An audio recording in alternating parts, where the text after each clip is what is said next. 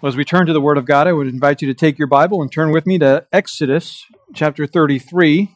Exodus chapter 33 for this message entitled, Behold Your God, the Sovereign Savior. The Sovereign Savior. Our text for today is Exodus 33, verse 19, but we'll look at that verse in the context of the whole chapter. And just keep in mind as we walk through this that this uh, also sets us up for next week's message, uh, which we'll call the glorious Savior out of uh, chapter 34, verses 7 to 8. But it's all really, chapter 33 and 34 really come together as one narrative. So this is, in a sense, part one, and then part two next week, but with different emphases. As you're turning there, let me make take a moment just to give you a preview of what's coming up uh, as uh, we move forward in the life of our church. Uh, these two messages will take us to the end of September. And then the first two Sundays in October, we'll have a couple guest preachers. Uh, the first Sunday in October, our family will be in California for the ACBC conference. And then the following Sunday will be the installation service. And so uh, it's my plan, if the Lord wills, that starting October 15th, we will be starting a new uh, s- sequential expositional uh, series going through a book of the Bible. I've been thinking and talking with a number of people, as well as the elders, of course, as to what would be good for the life of our church and kind of coalescing along with my own desires and interests.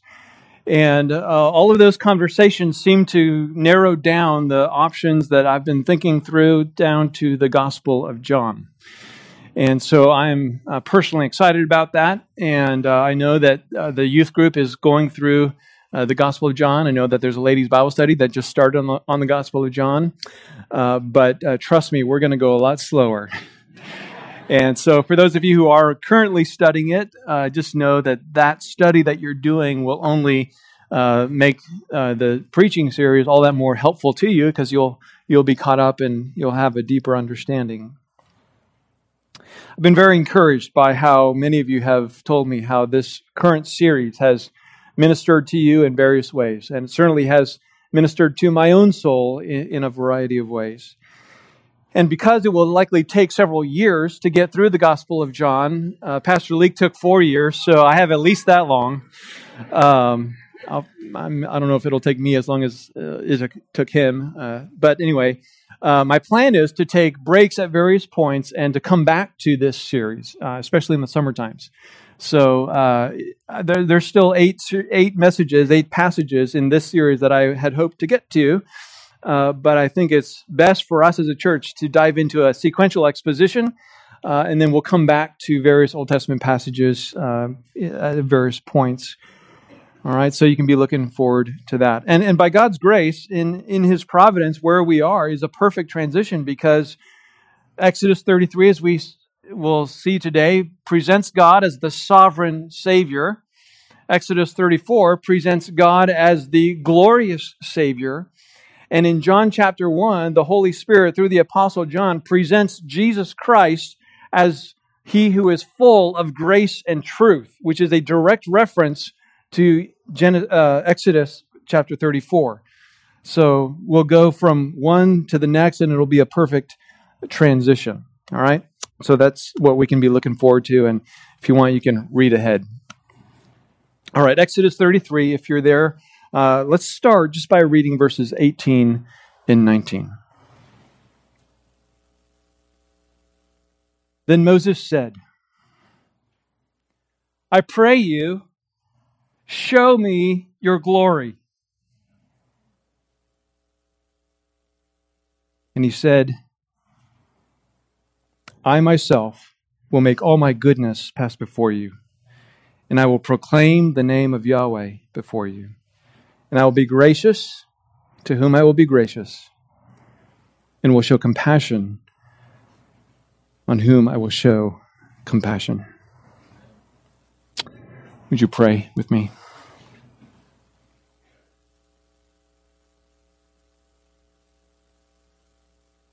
God, as we look at this text, it is in some ways so familiar to us. And yet, as a response to Moses' desperate cry, we see that it is your glory on display. And so may it not be familiar. Lord, prepare us to see you in your glory. These are things which many have struggled with your sovereignty. Help us to approach this text and your word with humble hearts, to hear what you have revealed is true about yourself, and may that cause us to rise in worship. For the sake of Christ. Amen. In this text, Moses asks God to reveal himself in all of his glory. And in this text, Yahweh responds by declaring himself as the sovereign Savior.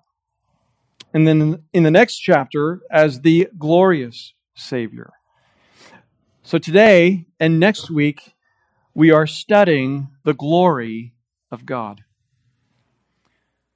This declaration by Yahweh presents to us a God, the God, who alone has free will and he exercises that free will independently without any outside influence for the purpose of saving sinners.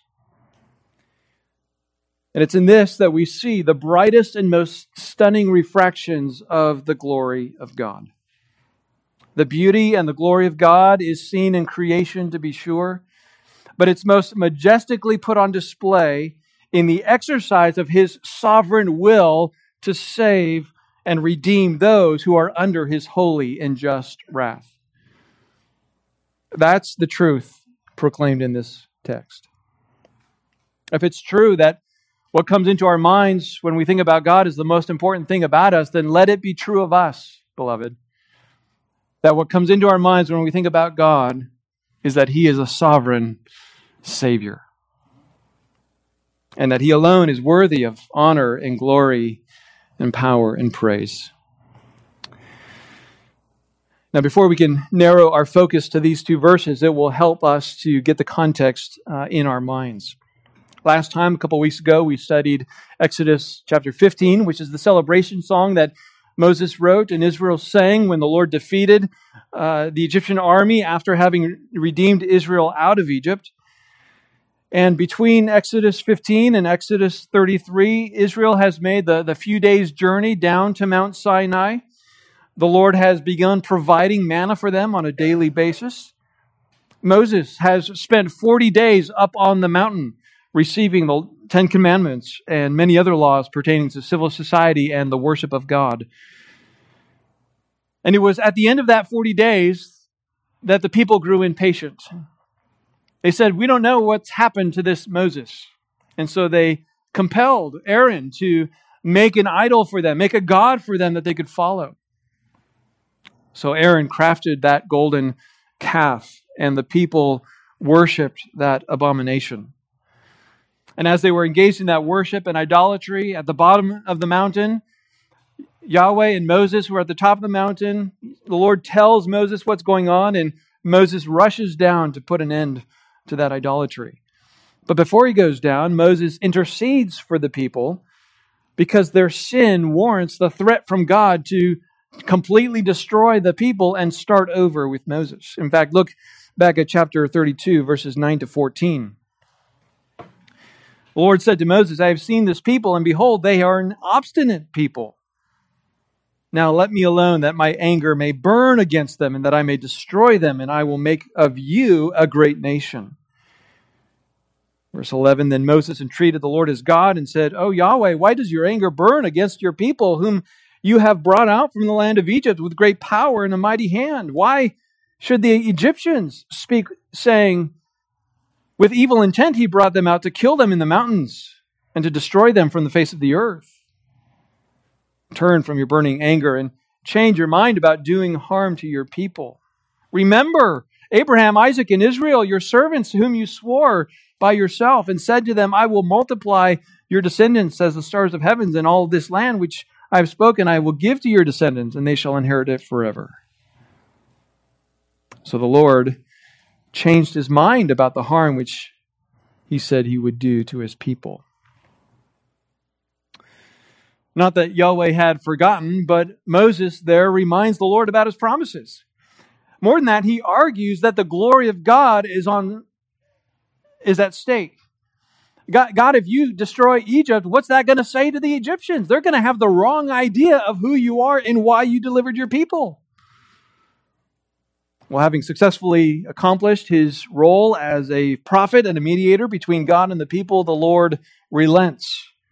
That phrase in the NAS, changed his mind, is one Hebrew word which we looked at when we studied Genesis 6 6 back in June, and, and the meaning of it depends on the context. And here it would be better translated as relent, which is not to say that the eternal fixed decree of God somehow became unfixed and the Lord redirected and went another direction. Rather, in the unfolding of his plan, what he had revealed as a possibility was shown not to be his decreed will.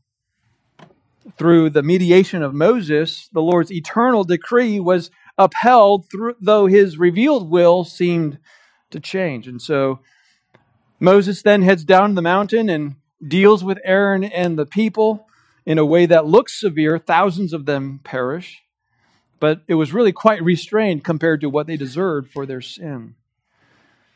So then, Exodus, uh, excuse me, yeah, Exodus 33 opens up with Yahweh's instruction for the people to move on from Sinai. He's finished his business with Moses at that point. And so look at verses 1 to 6 of Exodus 33. Then the Lord spoke to Moses, Depart and go up from here, you and the people whom you have brought up from the land of Egypt, to the land of which I swore to Abraham, Isaac, and Jacob, saying, To your descendants I will give it. I will send an angel before you, and I will drive out the Canaanite, the Amorite, the Hittite, the Perizzite, the Hivite, and the Jebusite. Go up to a land flowing with milk and honey, for I will not go up in your midst, because you are an obstinate people, and I might destroy you on the way. When the people heard this sad word, they went into mourning, and none of them put on his garments or ornaments. For the Lord had said to Moses, Say to the sons of Israel, You are an obstinate people. Should I go up in your midst? For one moment I would destroy you. Now therefore put off your ornaments from you, that I may know what I shall do with you. So the sons of Israel stripped themselves of their ornaments from Mount Horeb onward. Yahweh had shown himself to be powerful and faithful to his people.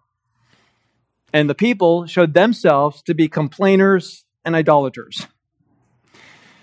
In his mercy, the Lord chose not to wipe them out, but rather to send someone else, one of his angels, one of his messengers, to lead them to the promised land. And so, having given this instruction, you might almost expect the narrative to move forward with, okay, then the people got up and moved on. But that's not where the narrative goes. Moses cannot accept the idea of the Lord not going with them. So he has some words for Yahweh. But before Moses records the exchange that he had with the Lord, he deems it necessary to explain to us why he felt so bold to speak to Yahweh the way that he did. Look at verses 7 to 11. Now, Moses used to take a tent and pitch it outside the camp a good distance from the camp, and he called it the tent of meeting, and everyone who sought the Lord would go out to the tent of meeting, which was outside the camp. And it came about whenever Moses went out to the tent that all the people would arise and stand, each at the entrance of his tent, and gaze after Moses until he entered the tent. Whenever Moses entered the tent, the pillar of cloud would descend and stand at the entrance of the tent, and the Lord would speak with Moses. When all the people saw the pillar of cloud standing at the entrance of the tent, all the people would rise and worship each at his at the entrance of his tent. Thus the Lord used to speak to Moses face to face, just as a man speaks to his friend. When Moses returned to the camp, his servant Joshua the son of Nun, a young man, would not depart from the tent. To say that the Lord spoke with Moses face to face is to say that uh, there was a level of freedom that Moses had to speak to the Lord. They spoke as friends as it were. And that's exactly what we see in the dialogue of verses 12 to 23. Moses challenges God with the aim to get him to change his mind about not going with them and rather sending an angel. Moses' language is confrontational, not humble. It's really provocative, not submissive. And so, in response to the news that the Lord would not go with them, Moses says this look at verses 12 and 13. He says, You say to me, Bring up this people, but you yourself have not let me know whom you will send with me. Moreover, you have said, I have known you by name, and you also have found favor in my sight. Now, therefore, I pray you, if I have found favor in your sight, let me know your ways that I may know you, so that I may find favor in your sight. Consider, too, that this nation is your people. Moses complains here that as the one who's been entrusted to lead the people, God is not giving him all of the information. He's saying that God is ill equipping him for the task that he's been entrusted with. And so he asks, Let me know your ways so that I may know you. Like the rest of the nation, Moses had seen the miraculous works of the Lord. He had seen the, the power of God on display. But what he wants to know is not just the acts of the Lord, but the ways of the Lord. Which is to say, he wants to know what's, what's on God's mind. How does God think that then drives what he does? Or another way to put it is, he wants to know the heart of God. What are God's uh, values? What are God's priorities? What are God's purposes? Doesn't just want to see God act, he wants to know God personally. Notice how Yahweh responds in verse 14. And he said, My presence shall go with you, and I will give you rest. Note, note that in verses 12 to 13, Moses does not ask, Lord, I want you to go with us. Change your mind. Do different, do something different than what you said. The Lord doesn't respond to Moses' request. He responds to kind of the practical issue that he knows is on Moses' heart. So for the moment, he sidesteps Moses' question to know him, and he responds to that unstated request. Now, I don't know if Moses didn't hear the Lord, not likely, or if he was just so amped up with what he wanted to express to the Lord that, that he just had to get it out. But he keeps trying to convince the Lord to go with them, even though the Lord had just said that he would go with them. Look at verse 15. Then Moses said to him, If your presence does not go with us, do not lead us up from here. For how then can it be known that I have found favor in your sight, I and your people? Is it not by your going with us, so that we, I and your people, may distinguish from all, may be distinguished from all the other people who are on the face of the earth? He gives compelling reasons there as to why the Lord should go with them, namely, that it's only in Yahweh going with them that anybody would recognize the uniqueness of the people and the special relationship that Yahweh had with Moses. Otherwise, Moses says, we might as well just be like every other nation if you're not going to come with us. And so in verse 17, the Lord affirms what he had once said I will also do this thing of which I have spoken. For you have found favor in my sight, and I have known you by name. Yahweh not only accepts Moses' appeal there, but he reiterates the, the reason that he that the reason that he does so is because of the favor or the grace that Moses has found in his sight. It's hard to put ourselves in Moses' shoes and what he's feeling at this moment, but you have to understand that Moses is talking to God and he knows that. And Moses had recently just heard the most devastating news of his life that Yahweh was not going to go with them. And so his soul was stirred and it was churning as he was engaging with God and trying to get God to change his mind. And all of a sudden he realizes, wait a minute, it worked. I, I got what I wanted, at least in terms of God changed his mind uh, from his perspective. But even though his soul stopped churning on that note, his emotions were still turning in the intensity of the moment. And so he cries out in verse 18, I pray you, show me your glory. He didn't get the answer to the earlier question that he asked to know the ways of the Lord. And so he puts it differently this time and more intensely. I pray you, show me your glory. Now, I pray you is a term of appeal. It really means please, but Moses is not saying that in order to be polite to the Lord. He's saying that because he's begging. He's pleading with God. He's desperate to know God more.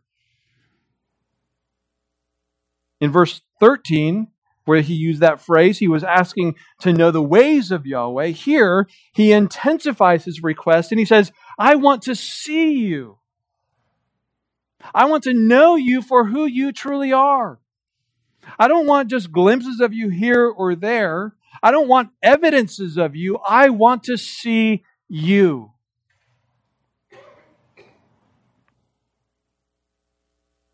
Now, let me ask you this Is that what you want? Is that what you desire? To see God, to know God. Do you want to know Him deeply and personally? Do you approach His Word with a deep longing to know your God? Psalm 42, verse 1 says, As the deer pants for the water brook, so my soul pants for you, O Lord. Does your soul pant for God? Would that we all had such desperation for God. We are so easily satisfied by the little that we know of Him. We invest ourselves into learning and knowing all kinds of things in this world, and we struggle to even have the desire to grow in our knowledge of God. Sure, we might be eager to hear a sermon or go to a class and read a book. But once that's done, our souls have been fed and we're happy to go for days on the strength of that food, and we don't feel that spiritual hunger pangs in our soul. Now, someone might say that the difference between us and Moses is that we actually have a lot more knowledge and revelation of God than he did. I mean, after all, Moses did not have any written revelation of God until he himself wrote the first five books. But you and I have the sufficient scriptures. We have the knowledge of Christ. We have the, the sufficient truth that God wants us to know in all the 66 books of the Bible. Well, it's a valid point, but it kind of misses the point. Because the difference between us and Moses is the difference of available revelation, not a difference of knowledge and experience. It's the same difference between a starving person in a war torn country who has no access to food versus someone who's surrounded by a buffet and chooses not to eat. Having food available to you doesn't make you healthy and strong.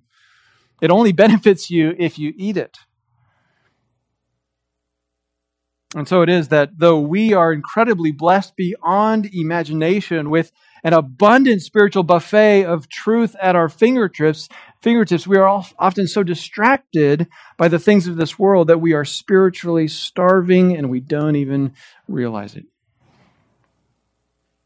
Or sometimes we are so full of pride because of what we know that we don't think we need to know anything else we are sick with undigested knowledge of God that hasn't yet transformed our lives. Well, as we think about our church, I'm so grateful for the foundation that Pastor Leek set over many years, uh, establishing a, a pattern and a legacy of faithful biblical teaching, not just from the pulpit, but throughout the ministries of the church, where people can come and learn and grow in the knowledge of God. And it's such an incredible encouragement for us as pastors to know that so many of you are participating and taking advantage of those things from growing disciples classes to small groups and all of the other studies and discipleship opportunities in the church. On top of that, I often hear of people uh, doing their own personal study or getting together in unofficial studies with others to grow in the grace and knowledge of Christ. That, that is a sign to us that the Holy Spirit is at work among us, giving us a hunger for His Word and producing that growth in the knowledge of God in us. But there's still many who are missing out on the opportunity to grow in the Lord.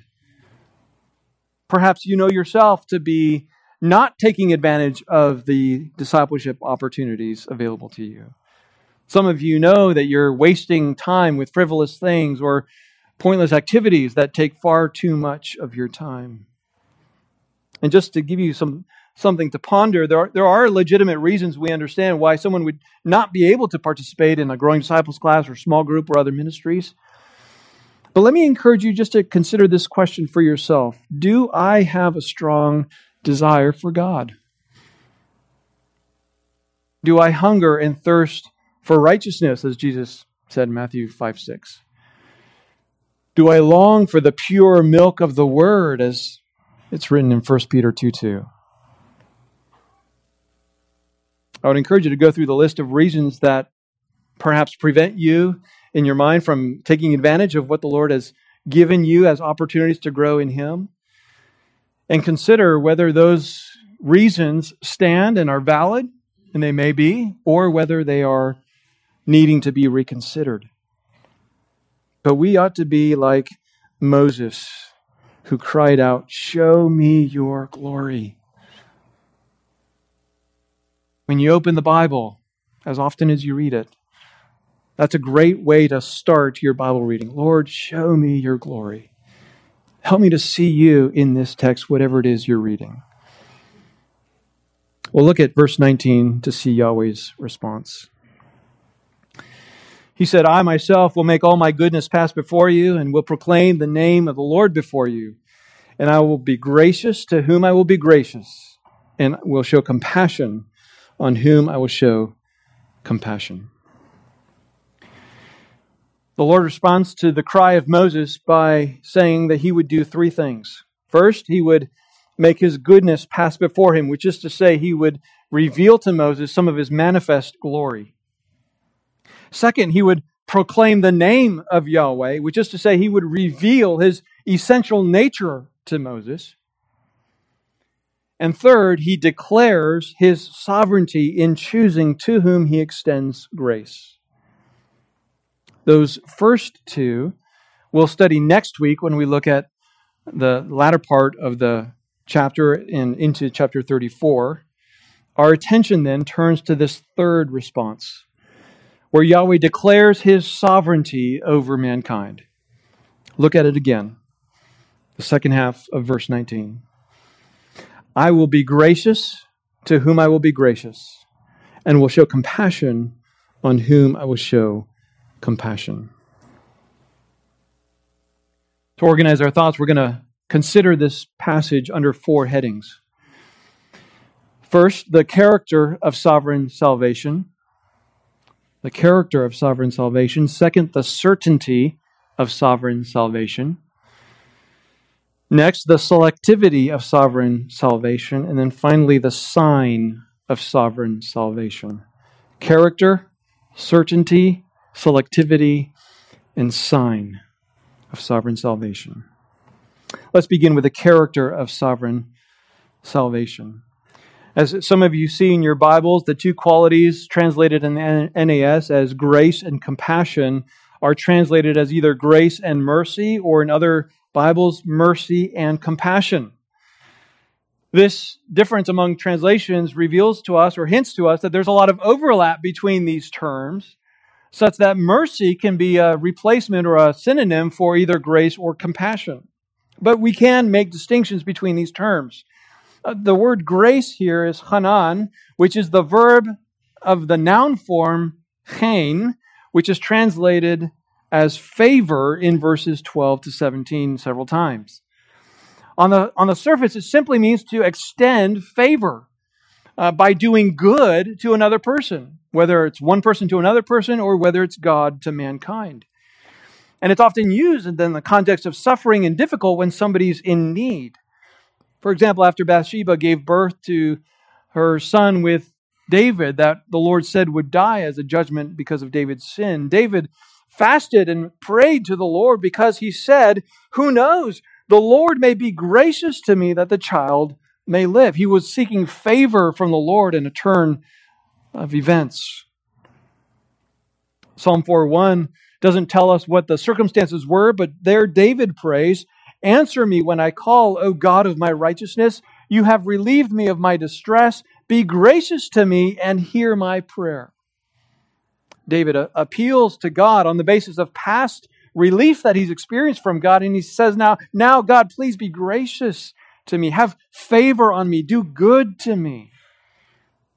Psalm 6 2, David prays, Be gracious to me, O Lord, for I am pining away. Heal me, O Lord, for my bones are dismayed. He's asking for physical strength and restoration from the Lord. And then all throughout the Psalm, Psalms, we find the songwriters pleading for God to be gracious to them in the various aspects of their distress. But grace and favor can also be extended at other times as well. The Levitical blessing that we often hear says, in part, the Lord make his face to shine upon you and be gracious to you. So, whether in seasons of intense trial or at any time, this blessing prays for God's favor, for God's goodness, for God's blessing to be upon its recipients. In a fallen world where the curse of sin has pervasively affected every area of life in varying measure, we are always in constant need of God's favor from the ravages of sin that threaten to overtake us. There isn't a nanosecond of any of our lives where we are not in need of God's grace. God's grace is what prevents us from being as sinful as we could be. God's grace is what prevents other people from being as sinful as they could be. And His grace is what prevents the created, order from being as corrupt as it could be. Though we are made in God's image and though creation still reflects the glory of God, nothing is as it ought to be. But God's grace is what prevents all of creation from sinking into the depths of corruption and depravity as it did before the flood. Though there are many times when God gives creation and mankind over to their sin without restraint, there are yet many more times when he graciously holds back the progress of sin in this world. So you could say that grace is, on the one hand, uh, the active restraint of sin by God. And on the other hand, it's the, si- it's the active granting of blessing to sinners who deserve God's wrath. It's the active restraint of sin by God, and it's the active granting of blessing to sinners who deserve his wrath. That's grace. Salvation, rescue from the wrath of God, is gracious. The other term that is translated compassion here is riham, the noun form of which is the word for womb. It speaks of that tender part of the woman's body which houses a, a growing child, and it's metaphorically used as a place where love and affection and compassion grow. Isaiah chapter 49, verse 15, kind of brings the literal and the metaphor together, and it says, Can a woman forget her nursing child and have no compassion on the son of her womb? Even these may forget. Meaning, even a woman might forget, but I, Yahweh says, I will not forget you.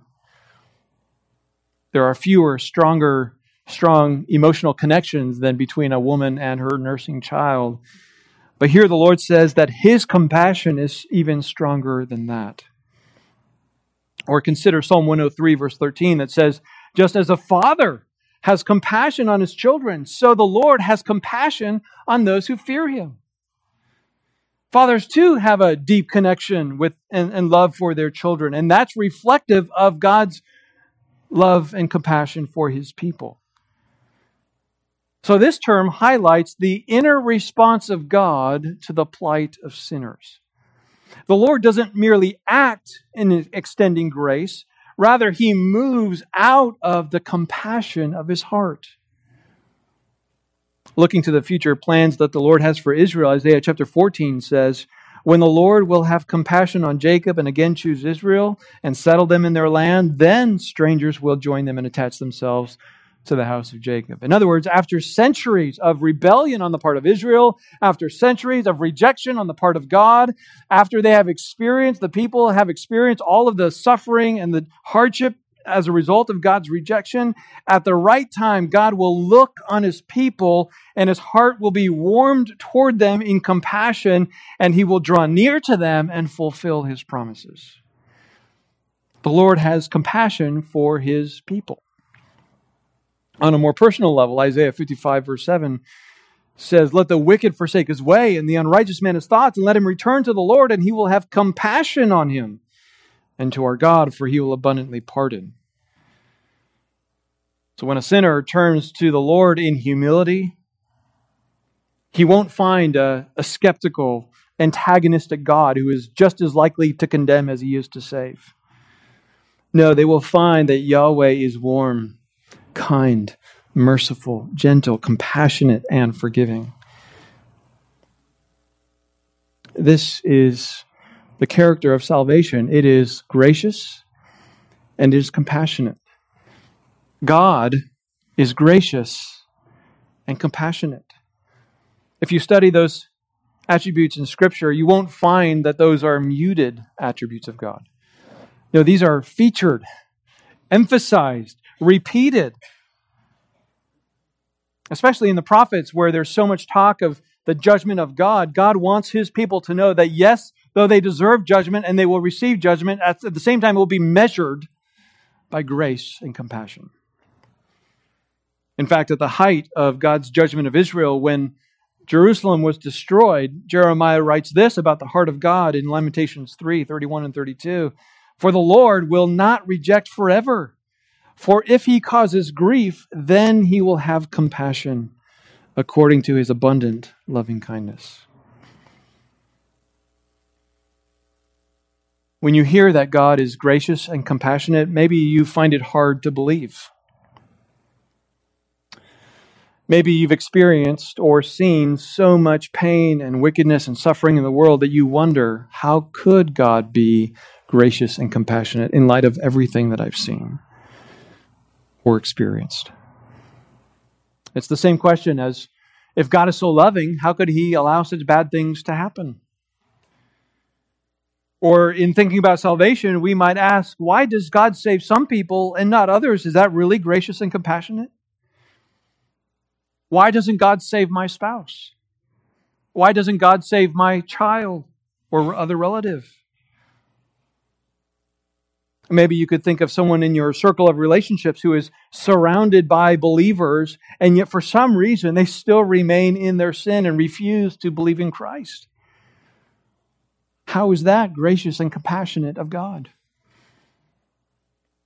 Or, or perhaps you're the only person in your family who believes in Christ. And tries you might, as many times as you as you've proclaimed the gospel, no one else is accepting Christ. Or perhaps you're in a work environment where you're the only one who believes in Christ, or at least among the few. Or you're going to a school where it seems like everybody is a pagan and you're the only one who worships Christ. What explains what explains the extending of grace and compassion or the withholding of grace and compassion? What explains the, the presence or the absence of God's compassion? That's what we find in our next two headings. We've seen the character of sovereign salvation. Next, consider the certainty of sovereign salvation. Look at again at Exodus 33 19. He says, I will be gracious to whom I will be gracious, and will show compassion on whom I will show compassion. This simple statement expresses the absolute and unalterable sovereignty of God, and it guarantees the salvation of his people. Notice how he says there, I will be gracious. And he says, I will show compassion. He doesn't say, I might be. He says, I will be. He doesn't say, I'll consider showing. No, I will show. He doesn't say, all things being equal, if circumstances are right, if things turn out a certain way, I will be. No, he says, I will be gracious and I will show compassion. As Doug reminded us earlier, one of the things we can be certain of is that when God has determined to do something, he will do it. The prophet Balak was hired to curse Israel as they were making their way through Moab, but the Lord subverted that plan. And in blessing Israel, Balak said this in Numbers 23, verse 19 God is not a man that he should lie, nor the Son of Man that he should repent. Has he said, and will he not do it? Or has he spoken, and will he not make it good? The Lord himself said in Isaiah chapter 46, verses 8 to 11, Remember this and be assured. Recall it to mind, you transgressors. Remember the former things long past, for I am God and there is no other. I am God and there is no one like me, declaring the end from the beginning and from ancient times things that have not been done, saying, My purpose will be established and I will accomplish all my good pleasure. Calling a bird of prey from the east, the man of my purpose from a far country. Truly I have spoken, truly I will bring it to pass. I have planned it, surely I will do it. And beloved, God has said, I will be gracious and I will show compassion. There is no stopping him. No one can thwart God once he has determined to be compassionate and gracious on you or anyone else. He will be gracious. He will show compassion. He, he will not change his mind. He will not back out. He will not be half hearted. All of the, the presence and the power of God will be called together to pour out grace and compassion. This is the certainty of sovereign salvation. Next, consider the selectivity of sovereign salvation. Uh, look at the text again and take careful note how he says, I will be gracious to whom I will be gracious, and I will show compassion on whom I will show compassion. God is sovereign not only in the certainty of his will, but also in the selectivity of his will. He chooses whom he chooses. The criteria God uses to select who will receive his grace and compassion is encased in the secret mind of God. He determines to whom he, will be, to whom he will be gracious solely on the basis of his internal will. It does not depend on you, it does not depend on me, it does not depend on anyone. There is nothing that we can do to commend ourselves to God, somehow make ourselves more attractive to Him. He's not swayed by our circumstances or our promises or our resumes. Now, Paul says in 1 Corinthians 1 for, I, for consider your calling, brethren, that there were not many wise according to the flesh, not many mighty, not many noble, but God has chosen the foolish things of the world to shame the wise. And God has chosen the weak things of the world to shame the things which are strong. And the base things of the world and the despised, God has chosen the things that are not, so that he may nullify the things that are, so that no man can boast before God. This is this passage doesn't give us a list of qualifications or a list of disqualifications for salvation. Rather, it is to say that there are no qualifications that we can put forth and sway God to save us. God chooses whom he chooses of his own free will, uninfluenced, undeterred by anything in a person. Now, this passage, Exodus 33 19, is only quoted once in the New Testament in Romans 9. In fact, turn there with me. We'll, we'll look at Romans 9 more extensively here.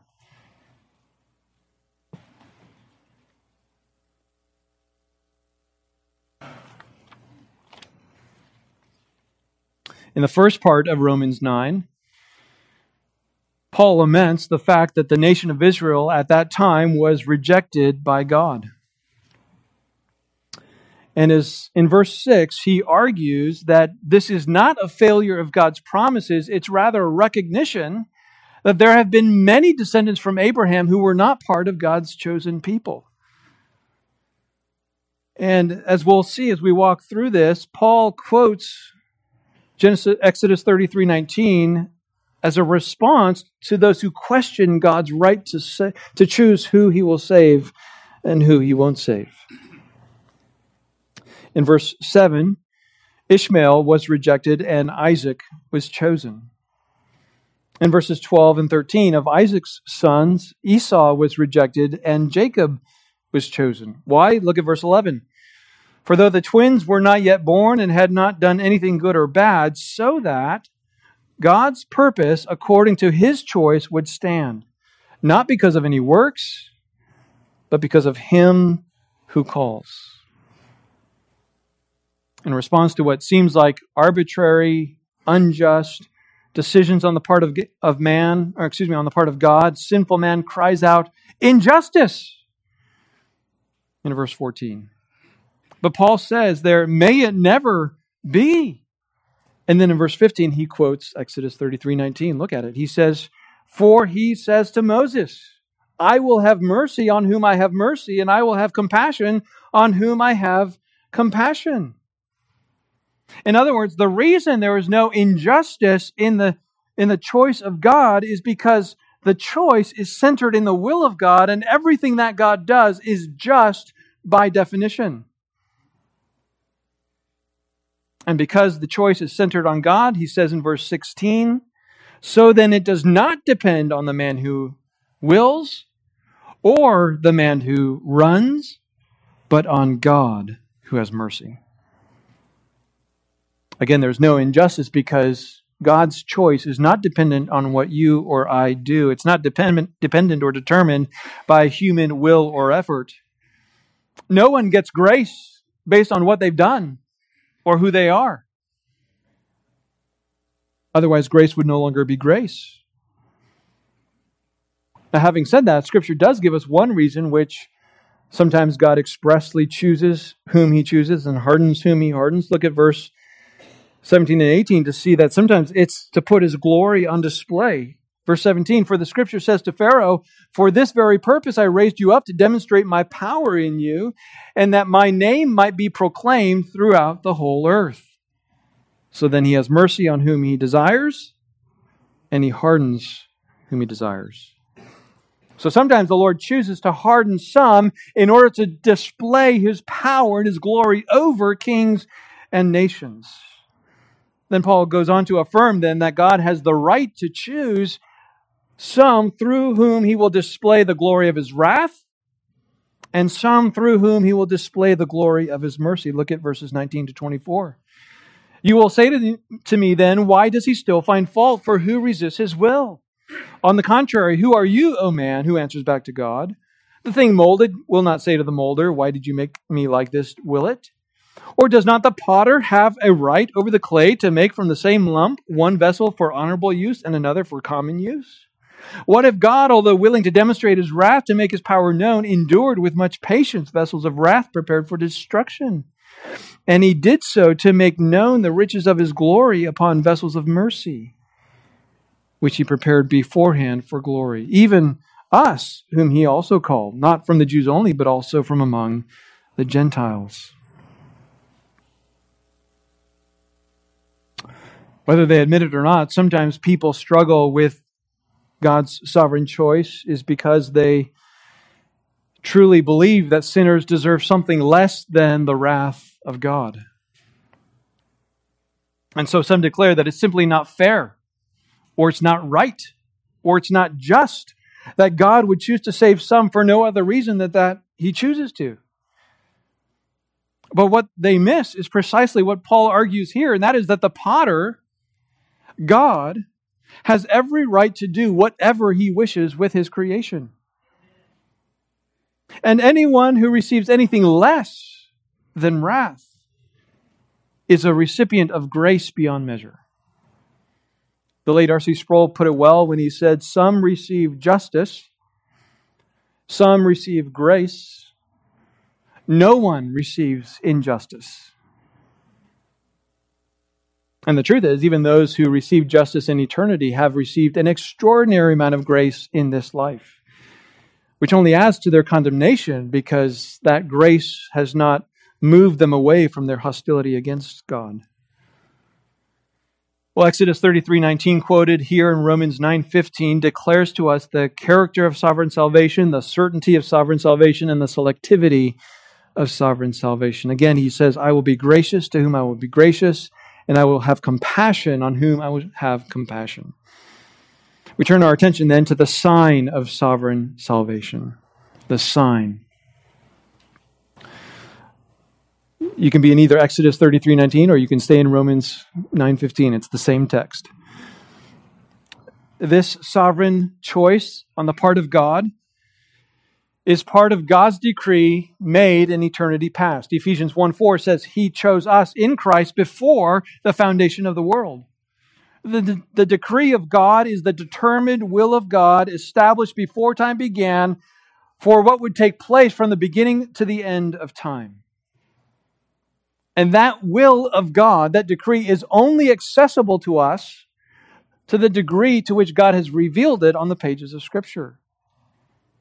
And one of the elements of his decree, which he has not revealed to us, is whom he has chosen to be gracious to and to, to whom he has chosen, whom he has chosen to, to harden.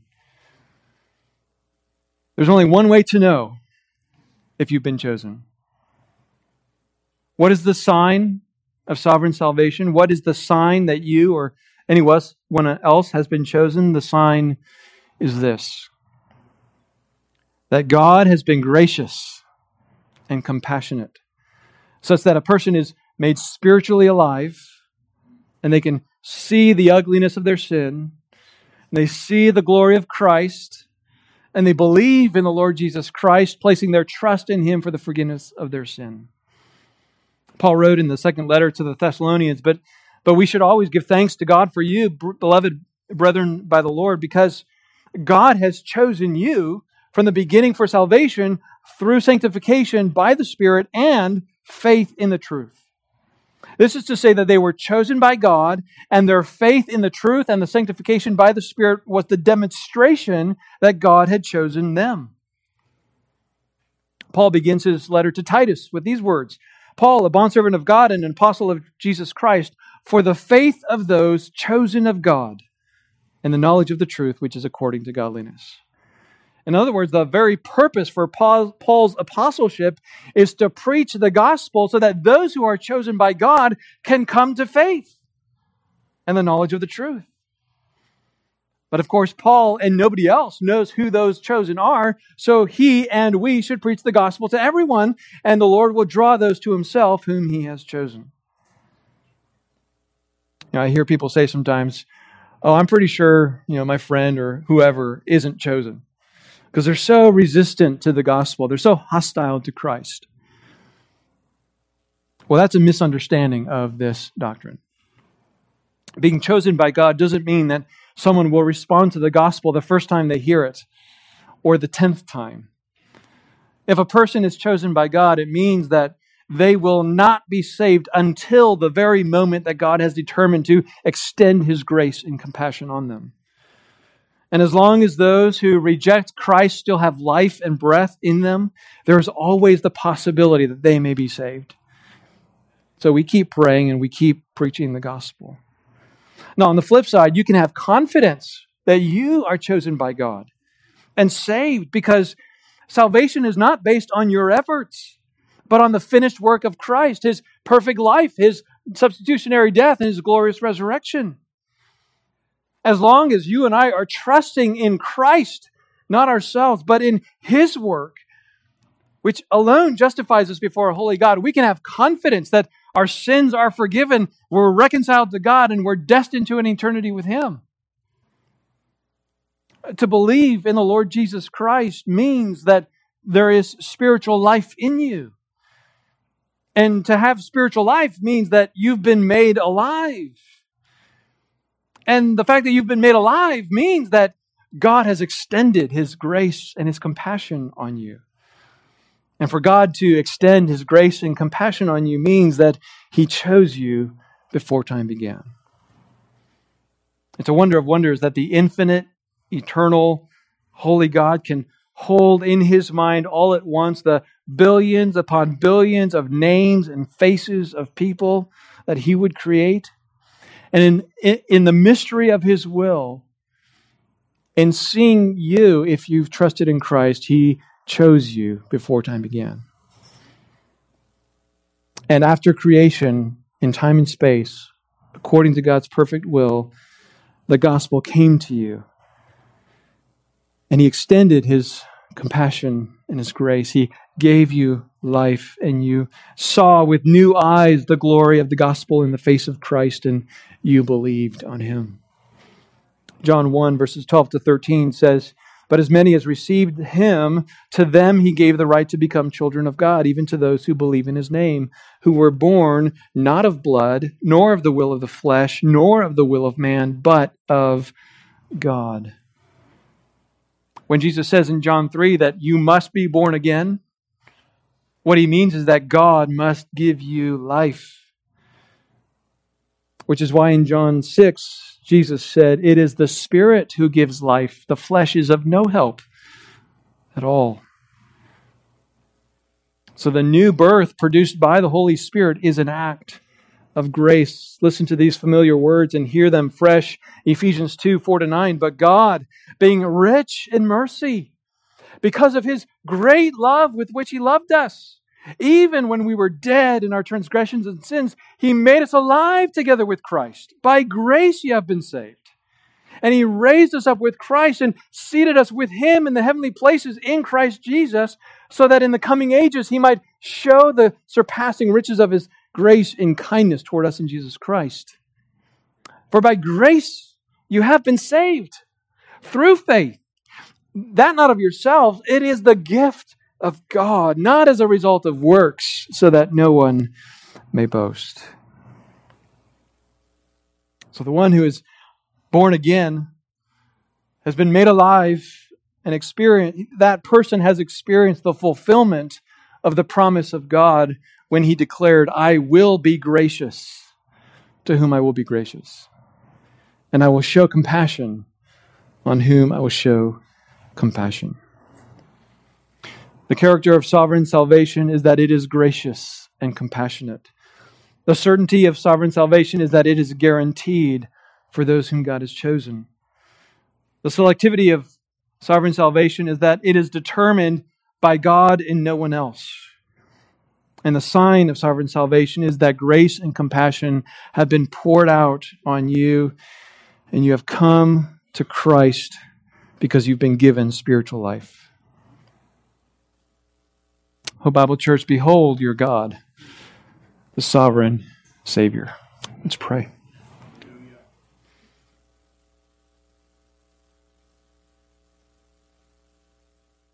It's truths like these, O Lord, that will require eternity for us to praise and worship you. We were destined for eternity in hell, the lake of fire, to experience justly torment day and night forever and ever.